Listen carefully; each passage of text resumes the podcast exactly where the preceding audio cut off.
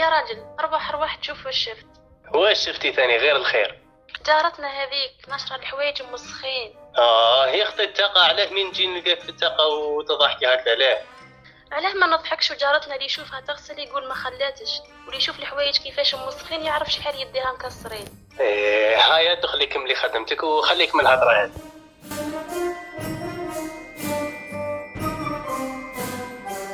Tomorrow. إلا هذه ما نصدقهاش آه واش كاين اليوم ثاني؟ جارتنا ناشرة حوايجها مغسولين. واش نقول لك؟ وقيله ولا تعرف تغسل؟ آه باينه يبان لك نظيف أنا خطرك شي الفحله طاقتك هي اللي كانت مطاشيه ونص الصباح نظفتها لك باش تعودي تشوفي مليح. السلام عليكم أصدقاء خطوتي العظماء. عدنا والعود أحمد مع بودكاست جديد وموضوع جديد تحت عنوان الانتقاد شكون فينا راه عايش بدون انتقاد؟ باين مكانش في الأصل خلينا نقول إنه مهما قدمت ما راح ترضي الناس. لهذا ما ننسوش بلي إرضاء الناس غاية لا تدرك يعني الانتقاد فيها فيها. لكن اليوم راني نشوف بلي اللي يجي ينتقد ويمد رايو علاش ما نخليوش الانتقاد للناس؟ لأهمية هذا اخترنا أن يكون موضوع حلقتنا اليوم الانتقاد. ابقوا معنا ولن تندموا.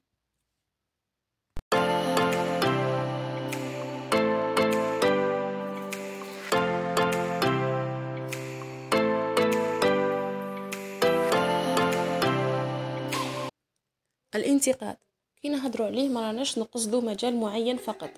تقدر تلقاه في الواقع تاعنا وكما كامل على بالنا باللي كاين نوعين من الانتقاد. والله خليني نقول نوعين من الأشخاص اللي تنتقد. النوع الأول واللي بدون نقاش نصنفوه في الطبقه المثقفه من الشعب. cause الانتقاد تاعو يخليك تفرح ما على باليش علاش. كيما تعجبوش كاش حاجة يقول لك جبتها انتيك كون زدت هذه ما نحكي لكش تخرج fort. لم ينتقد في حوايج قابلة للانتقاد والانتقاد تاعو راح يكون بناء سواء الأفكار ولا مهارات الشخص المعرض للانتقاد باه يخليه إنسان أكثر إنتاجا للمجتمع ويتقبل الانتقاد ويحاول يصحح من أخطائه اللي دارها من قبل.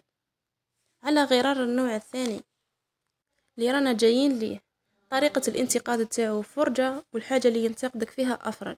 هذه الفئة بكل صراحة تستاهل الإبادة الجماعية. تلقاه العام كامل فارغ شغل الغاية تاعو برك إنه ينتقد. هدفه الوحيد إنه يدمرك. تلقاه يقولك الخدمة تاعك عيانة تافهة ما عندها حتى معنى. هذا الصنف بكل صراحة توكسيك. دار الانتقاد مبرر لضميره اللي أنبه على فشله.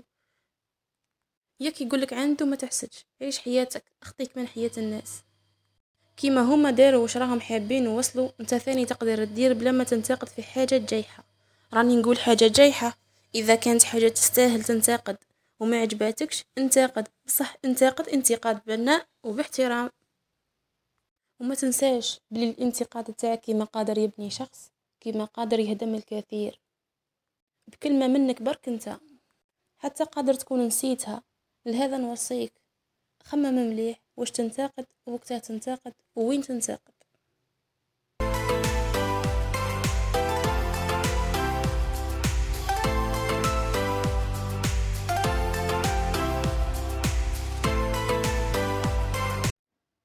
دوك خليني نفوت كيفاه تتعامل مع الانتقاد اللي توجه لك ليك انت.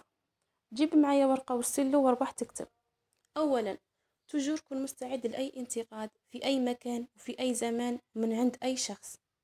ثاني حاجة évitez عليك المشاعر والدراما الزايدة ولا اللي ينتقدك تعتبرها مهاجمة ليك انت بالذات. هكذا نحب نقول لك بلي راح دير تصرف تندم عليه من بعد وتعميلها جد باباها. درب عقلك على الاستماع فقط. بهذا راح تيفيتي عليك ردة الفعل الهمجية وراح تزيدك ثقة اللي راح يعتبرها المنتقد أداة قوية لتقبلك الانتقاد بكل روح رياضية. وآخر شي نوصيك عليه أي شخص يوجه لك الانتقاد سواء نقد سلبي ولا نقد إيجابي خلي تجور موقفك إيجابي مع الشخص وناقش باحترام. هذا راح يخليك تشعر بالراحة والنصر وراح يزيدك هيبة وقوة.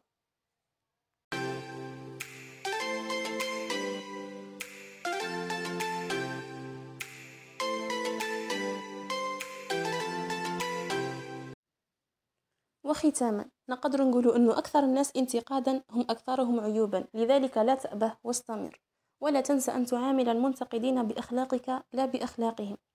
أما أنتم مستمعين الكرام الحاجة اللي نوصيكم عليها اتقوا الله في كلماتكم. شكرا لكم متابعين على حسن استماعكم ولا تنسوا مشاركة الحلقة مع أصدقائكم ولا تنسوا أن تتركوا لنا آراءكم واقتراحاتكم.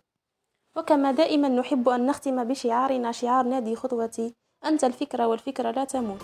لذلك تبنوا أفكاركم. آمنوا بها واعملوا لأن تكون واقعا يوما. فإن رحلتم يوما بقيت هي تذكركم. أستودعكم الله الذي لا تضيع ودائعه. أصدقاء خطوة العظماء. والسلام عليكم ورحمة الله.